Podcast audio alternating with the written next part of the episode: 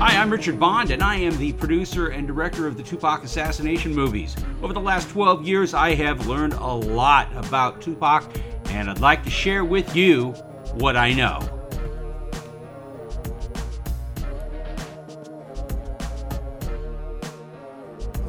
Howdy, everybody, and welcome to What I Know. I am Richard Bond. I am your host for the show, and thanks for tuning in. Hey, listen, got a couple things to catch up with. I'm sorry that I haven't been around for a couple of weeks. Uh, I had uh, a bad, bad set of allergies that were affecting this beautiful baritone voice, and it would have been a very bad listening experience had you heard me coughing and hacking throughout the broadcast. So, kind of had to lay down for a little bit, but we're back up and going again. And the question I have for you is this, and it's an important one Are Tupac's master recordings destroyed?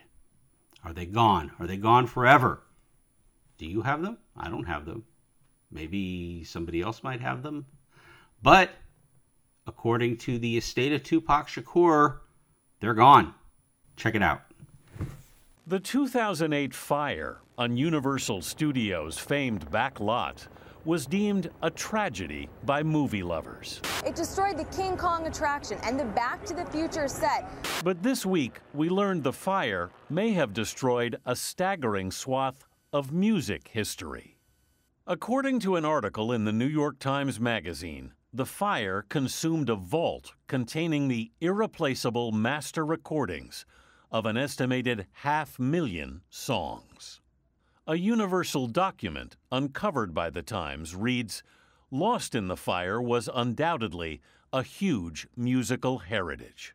The artists affected by the reported losses are a who's who of music history. That old black magic's got Ella Fitzgerald, Buddy Holly, Tupac Shakur, and REM. The article alleges Universal executives downplayed the losses after the fire. Many of the artists reportedly affected are still unsure whether their recordings are gone forever. Rosanne Cash tweeted, Universal owns my masters back to 1996. I'm afraid to ask. On Friday, Soundgarden, Tom Petty's ex wife Jane Petty, Hole, Steve Earle, and the estate of Tupac Shakur filed a class action lawsuit against UMG for allegedly concealing the extent of the destruction from artists while simultaneously recouping the value of the lost master recording. Oh no. Well, looks like there's another mess regarding the Tupac Shakur master tapes. Nobody seems to know where they are, but they seem to believe or know that they're gone or destroyed? Huh? Well, yeah, okay, we'll talk about that. Take it away, Bob, the narrator. Master tapes, the lifeblood of the music industry. From these original recordings, copies can be made for distribution. Master tapes are very important to an artist. Control of the master tapes means control of the revenue they generate. That's actually Bob Pavlovich, who did the narration for the Tupac assassination movies, a great friend and a good dude. Recently, over the last couple of months, I would say, um, there was a fire at the Universal Studios lot in Hollywood, California. And you say, well, what are master tapes, RJ? Well, to understand master tapes, you have to kind of understand a little bit about the recording process and the, the industry and how your favorite pop tunes or your favorite rock tunes or rap tunes are actually made. Um, they're not all recorded at one time. You know, back in the 60s and the 70s, uh, maybe a group might get together, the Beatles or something might get together, and they might all play in the same room, and each instrument would be individually mic'd or have a microphone set up for it. And they would play together and sing together, and everything would sound great, and they would put it together, and that would be the end of it. Um, as the music industry kind of, I don't want to say improved, but as techniques improved a little bit over the years, the industry saw a need to actually segregate or separate each individual music track. And that was because whenever they would get in the room and play together, whatever would happen on the drum track might have a little bit of echo from what happened on the audio track, the vocal track. And what happened on the guitar track may have a little bit of vocal on the guitar track, and that would be very hard to edit together or to mix because if you turn up the guitar, then the voice that you hear in the background also gets turned up. So the industry decided that they wanted to do a better job of segregating the tracks. And now, when you see a recording session for any of your popular rap artists or any of your popular artists, doesn't matter the genre, uh, what you'll find is that each individual musician will go in in a group of four. Let's say there's a guitar, a bass, drums, and a vocal. Each one of those four will go into the studio at the same time. The drummer will usually go in and lay down what's called a click track. And the click track is simply click, click, click, click, click, click, like a metronome. And that gives the musicians that play the guitar and the bass a reference point to be able to record their part. And then the vocal usually comes in last once all the other elements are laid down and they record their piece. Each one of them are done individually, and for the vocal, for example, they wear a set of headphones where they hear what the rest of the band is playing, but the microphone doesn't pick it up. Each one of those tracks that are laid down are actually called a master tape. So, the bass would have a master tape, the guitar would have a master tape, the drum would have a master tape, and the vocal would have a master tape. So, you get it. Four different artists, four different master tracks. Now, if you have an interesting composition, let's say something that's a little more complex than that, uh, maybe an orchestra, you may have 15, 20 master tracks. If you have a piece of music written by an artist that has a a separate part, a triangle, or they always say more cowbell, cowbell track, anything like that would actually be its own master. So what you have is you an engineer takes all these 17 masters and puts them all together and then mixes them individually and blends them so that they blend together very nicely and maybe he edits a piece here and there. And that is compressed down into what's called a recorded master. And that's another kind of master. So you have two kinds of masters. You have the source masters that have the individual audio tracks from the segregated components and then you have the recorded master or the mixed master is what it's called uh, that has all of it put together. So you got all these kinds of masters rolling around. Now it was not unusual for death row or for tupac to have several different recorded masters. Uh, it was not simply a master of tupac singing under something in the background. That wasn't the way it was. And depending on the piece and depending on if there was orchestra or if, depending on if there was double track and tupac liked to do double track and so there would be two separate audio tracks for that. Those were all masters. Now i had occasion to speak with the owner of wide awake death row records. His name was bobby thompson so and bobby thompson so was the fella who basically got together all of the investors when wide awake Records tried to get Death Row Records catalog at the auction. I think this is back in 2009. Um, Wide Awake got many of the physical receivables from Death Row Records. And in doing so, they went through and they took inventory of all of those tracks and all of that. And uh, we're going to put an album out. The problem is, is that they would find a wonderful vocal by Tupac that was supposed to have been linked to several other tracks for that song. And again, talking about the masters that are each one of those components for that song. And Mr. Thompson so said that there were not enough masters to put the full composition together. So, what does that mean? Well, that means you have Tupac basically doing an a cappella there are some music that's supposed to go with it. There's various other artists that played on those tracks to assemble the final song, and they were missing elements to it. So it would have sounded kind of crappy. And Wide Awake spent a lot of time during their short tenure uh, actually calling around. They called the estate, they called the family, they called other people that might have or know the location of these various component masters, if you will. And according to him, the reason that they weren't able to get a, a, record off the ground right away, another Tupac album off the ground, was that they had a bunch of acapellas and they had a bunch of other elements to it, but they could never actually get all of the masters, the underlying master tapes, to assemble to correspond with the audio part that Tupac had done. Now, some would say, well, you know what? You can take an audio by itself and you could put music under it, and that's absolutely true. But I think what they were going for was the um, actual, you know, the intended recording, the intent of the artist, the intent of the musicians at the time that that recording was done to give it an authentic a hook, an authentic feel. So that's what they did. And Mr. Thompson So said that there was a constant source of pain for them because they couldn't find the masters. So we know that there's this giant cloud surrounding where are Tupac's recordings, and to keep up to date at this point, so so you keep up, you know, we've been talking about it for a minute.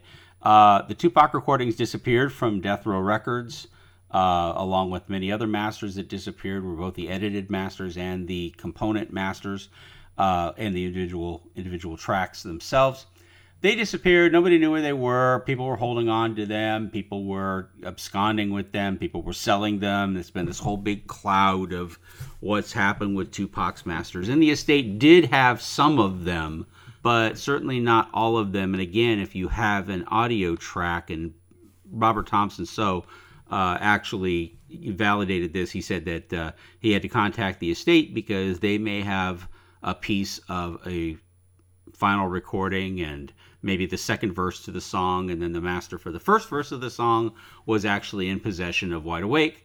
And so they would have to call, hey, do you have the second verse to this particular song? And the estate would say, well, I don't know. So they would look. And it was just this whole big confusion about the masters. And then come to find out there's even masters floating around in Detroit. And that makes perfect sense with what we've heard about how master tapes would disappear.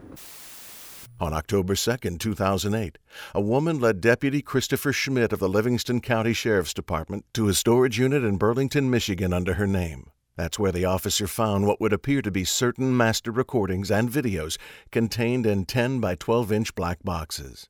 Deputy Schmidt told the court that he had in his possession what he believes to be numerous master recordings of death row records that he obtained from the storage unit.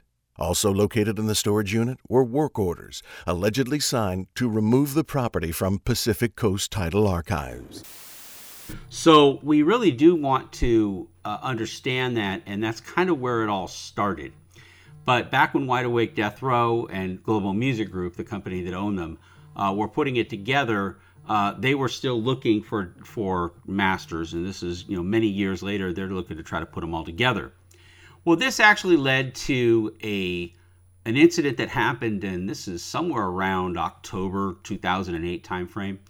Um, that uh, uh, I guess Global Global Music Group's attorney uh, Michael Colasano, and this is coming out of XL XXL magazine, uh, says that he was approached by a woman contending to be a former girlfriend of a man by the name of Carl Butch Small, who was one of Suge Knight's buddies. Uh, Colasano asserted that uh, Small formerly served as one of the label's top heads. The woman whose identity was only revealed in court claimed that Small told her he hid master recordings, videos, and other death row assets from the Pacific Coast Title Archives, which was where Death Row Records actually stored all of their masters, uh, between 2001 and 2005. The items weren't included with other assets bought by Global Music Group, and of course that would be possible because if they're gone and they're hidden, they wouldn't be listed as assets, and therefore, whenever somebody bought them, it would keep those masters as free from ownership. So somebody's holding on to them. The woman told Detroit authorities about the items after allegedly being attacked by Small earlier in the month, like a month of October 28, 2008.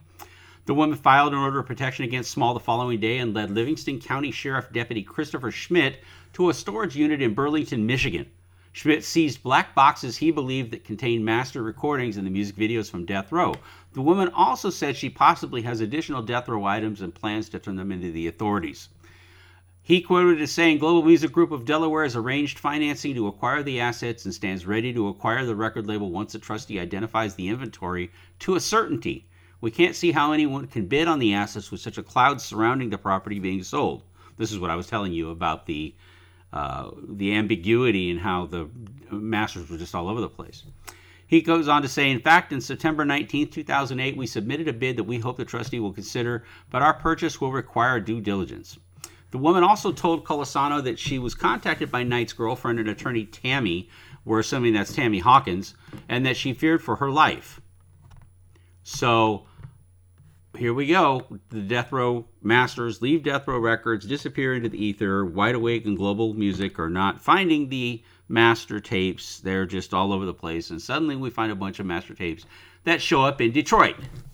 And no sooner than these masters show up, they go to the court, and the estate listens to the master tapes that they find. And lo and behold, there are a bunch of Tupac unreleased masters that are on those tapes. Now, why would Tupac stuff show up on tapes when it wasn't readily evident that those tapes were Tupac's tapes? Well, the truth of the matter was, and I've heard it on good authority, that master tapes can be rather long. They could be an hour long and they could have multiple takes of an artist, but certain recording recording studios, certain engineers, uh, the way that they would run business, especially if money was tight, you might record more than one master on a tape. So you might have Snoop going in and recording a master audio and his verses for a song or some instrumentation that would go along with that music and that would be on a tape. And then all of a sudden, maybe in half hour into the tape, there would be suddenly a different musician that was on that tape. And that happened a lot at Death Row because money was tight. They didn't always have brand new reels to throw in to make the audio recordings. And that's how they did it. So it wouldn't be obvious if you listen to the first five minutes of a reel, you say, oh, that's Snoop, and they would mark it as Snoop's. Um, but if you listen to half hour in, suddenly the voice changes and it's Tupac's. And that's how the estate was able to identify that there were uh, multiple uh, master recordings from Tupac and, and master recordings involved with Tupac's sessions, uh, musicians and other components, as I spoke about earlier and that they were there, but they weren't obvious to anybody because they were recorded on the back half of a master tape. And that's important to understand because it may not have been an intentional thing that they didn't find all of Tupac's recordings, or it wasn't that Death Row was hiding Tupac's recordings. It was just honestly, Death Row didn't know where the hell, and the engineers weren't talking because they, weren't paid any money at that time. They were owed money that they actually didn't know that the Tupac recordings were actually not on their own reels and that some of the recordings may have actually been on the back of somebody else's reel, a reel that Mark Snoop may have Tupac recordings on them. And yeah, I know this is getting a little bit dry, so let's do this. Let's hear from uh, Daryl Harper, who was a Death Row recording engineer, certainly knew his way around master tapes. And uh, he had a few things to say about uh, Tupac and the Machiavelli album. Take a listen. And here's one of the most prevalent conversations that he would have about uh, Machiavelli or whatever. He would. I remember him saying. Uh, he used to uh, say, "Man, we sh- we should get at least a meal out of this. We should at least do a million on this, man." Like he just wanted to hope he went platinum. Like, you know, when, we were making the the songs, I remember him like sitting there with me and the, the Outlawz, man, we should do at least a meal for this, man. I know we should, you know, like he was just calculating, hoping that Machiavelli did a million, you know, and uh, uh, then I remember him designing the, the, the, the, look for him on the, the chain, you know, and all that. And, uh, but uh, yeah, he, he, he was just hoping that the, the debut album for Machiavelli would at least hit a million. I remember that so many times. He was, man, like this was really like he was going to bed with this on his, like, man, uh, he, I think I picked the right ones. Hope we, hope we do at least a meal. I was around the time when tapes started end up missing out of the vault, what we called the vault. When Death Row was going to ride like it was and everything, it's all kind of trouble, everybody just reached for their own. And a lot of people, to be honest, they were still in Tupac tapes. They were stealing his tapes um, and running and releasing them in, in swap meets and different things like that. But people were just getting in the vaults, grabbing their own masters and other people's stuff. Uh, there was a lot of stuff that came up missing out of the vault. Was that when know? Norris was running things? Was Norris, Norris was running things right there? Norris was running things. But this, at the end, oh, it didn't look like nobody was running nothing because it just looked like it everything went awry. It was just like chaotic. You know, it wasn't. Uh, but Death Row was never really diligent to me on business points and stuff like that because uh, even with us hiring people to play, for us, whether they were for hire or whether they. We got sued by a lot of musicians who later, because Death Row wasn't diligent with their paperwork, they realized that these guys hadn't signed off as just session players. Them guys realized that some lawyers got up under them. Make them prove it. Make them prove it. Make them, and a lot of them won. All right, so that kind of says it all about the tomfoolery that's going on at you, you know within Death Row, and and uh, you know the the masters are all over the place. Well, there's a lawsuit that just came out in 2019, and we alluded to it a little bit earlier, and uh, it's about the estate of Tupac Shakur suing Universal Music Group. And Universal Music Group, uh, you know, has ties to Interscope. Universal Music Group does a lot of the distribution for a lot of the labels, big and small. There's only a handful of them left anymore in the entertainment industry. Uh, and, you know, I want you guys to tell me about it. Uh, you know, it's RJ Bond, what I know at Outlook.com. Again, it's RJ Bond, what I know at Outlook.com. Uh, that's our email address, and you can chime in if you have any facts relevant to it, and we'll talk about it in the next podcast. But uh, the estate did sue, and they sued Universal, and here's kind of how it goes. They said, and I'm reading off of their complaint, and this is the amended complaint, not even the first complaint. This is the amended complaint. Because a lot of the artists have actually dropped out of the lawsuit when they, or they, for some reason, they believe that their masters weren't weren't damaged in the fire. But let's talk about it. All right, this is from their complaint. For decades, UMG Universal Music Group stored the master recordings as well as other video recordings, artwork, and other valuable materials in a vault. Okay, in entering into recording contracts with UMG, these groups like Tupac and others would convey ownership of the master recordings to UMG and entrusted UMG with the safekeeping and commercially reasonable management of the master recordings in exchange for the payment of royalties on any revenues derived from the master recordings. They thus reasonably expected that UMG would act in a reasonable manner in the maintaining of the master recordings, and UMG undertook a duty to maintain the master recordings in a reasonable manner and to take reasonable measures to protect, preserve, and enhance the value of the master recordings. UMG knew or should have known that the industry standard for restoring and preserving master recordings. These include the manner in which discs and reels are situated on shelves, the security and stability of the facility, the proper temperature and humidity for storage in the facility, reducing risk of exposure to bright light, etc., etc., etc., and most significantly, that the facility is fire safe. Now, the complaint takes a sudden turn here and starts to talk about a fire that happened in 1990. And as the show is called RJ Bond, What I Know, I actually know a lot about that fire in 1990 at Universal Studios. I was working for Universal Studios in 1990 at that time, and I was there when that fire actually happened, and I'm very aware of the fallout of that. But they do talk about the fire, and they say that in 1990, Universal uh, suffered a similar fire in the facades that destroyed virtually all of the same area as were destroyed in the 2008 fire. However, Universal, according to the estate, reconstructed just the facades after the 1990 fire. After the 1990 fire, defendants reconstructed the facades but only incorporated an exterior deluge sprinkler system in the facades. Defendants were repeatedly told by fire experts that they need to change the deluge sprinkler system to avoid a fire and prevent its spread. These fire experts walked through and inspected the back lot and, and, issued specific warnings regarding failures of their deluge sprinklers and the corresponding significant risk of catastrophic fire. Well, guess what? Universal never changed it. On the evening of May 31st, 2008, maintenance workers employed by one of the fire defendants used blowtorches to heat asphalt shingles to repair a roof on the set of the backlot at Universal Studios. The blazing hot shingles ignited in the early morning of June 1st, 2008, and a fire quickly swept through the backlot of the warehouse in which UMG stored the master recordings, destroying them all. This is what the estate is saying. All of the master recordings were destroyed. Then they go ahead and they lean on a press report and say, according to recent press reports and contrary to their public statements at the time, UMG's main West Coast storehouse of its most prized masters. By the time the fire was extinguished the next day, the metal storage shelves of master recordings were reduced to heaps of ash and twisted steel. And here's the kick the estate is apparently trying to get 50% of UMG's net receipts for whatever the Tupac catalog could be worth.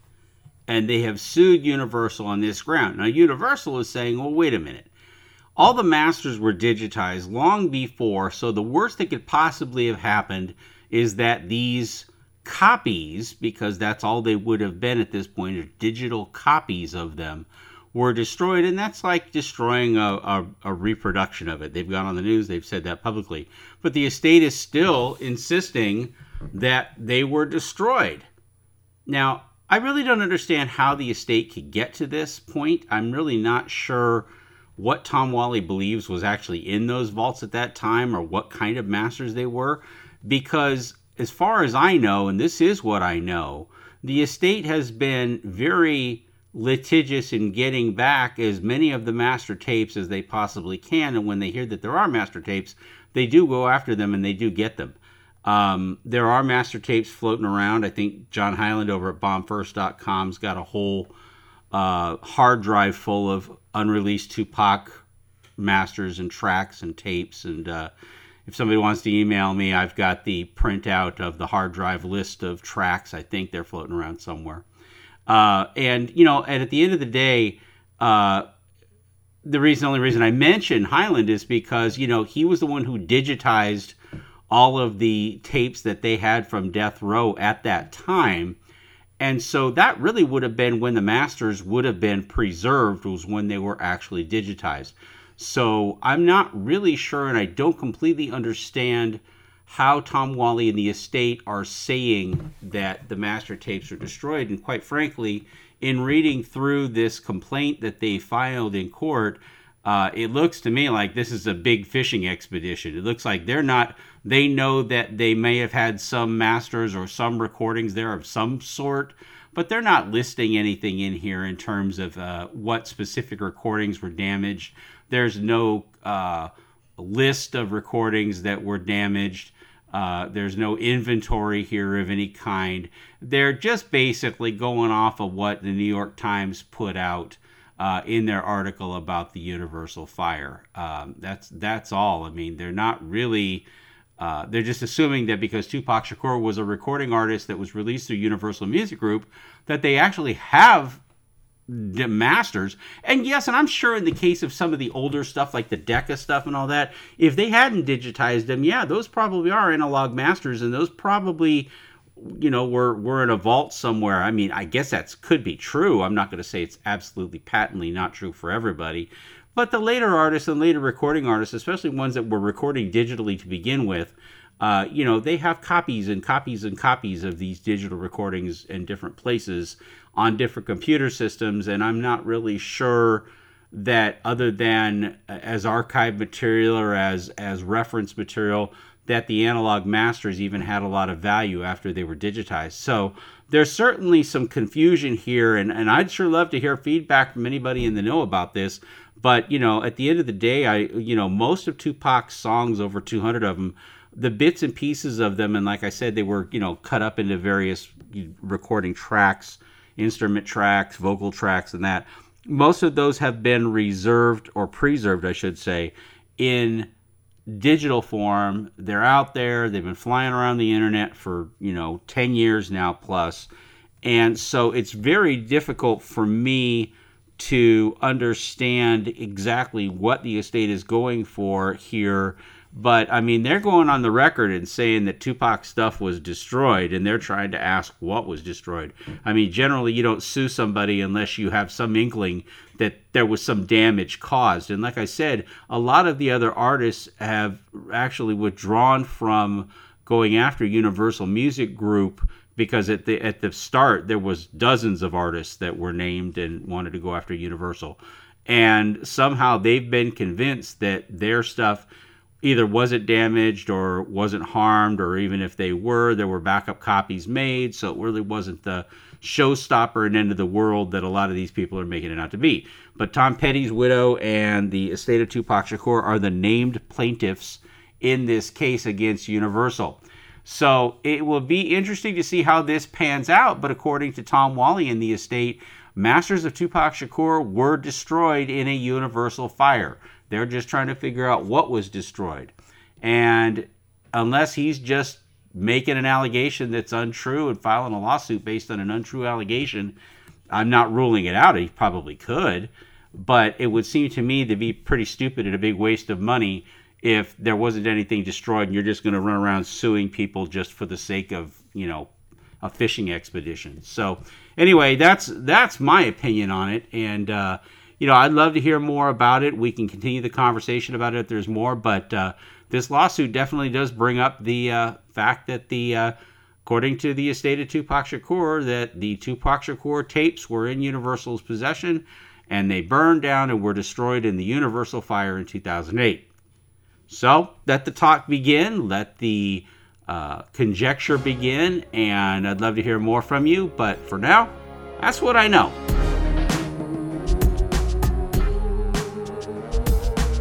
I Know, Martin Productions production, copyright 2019. We'll see you next week.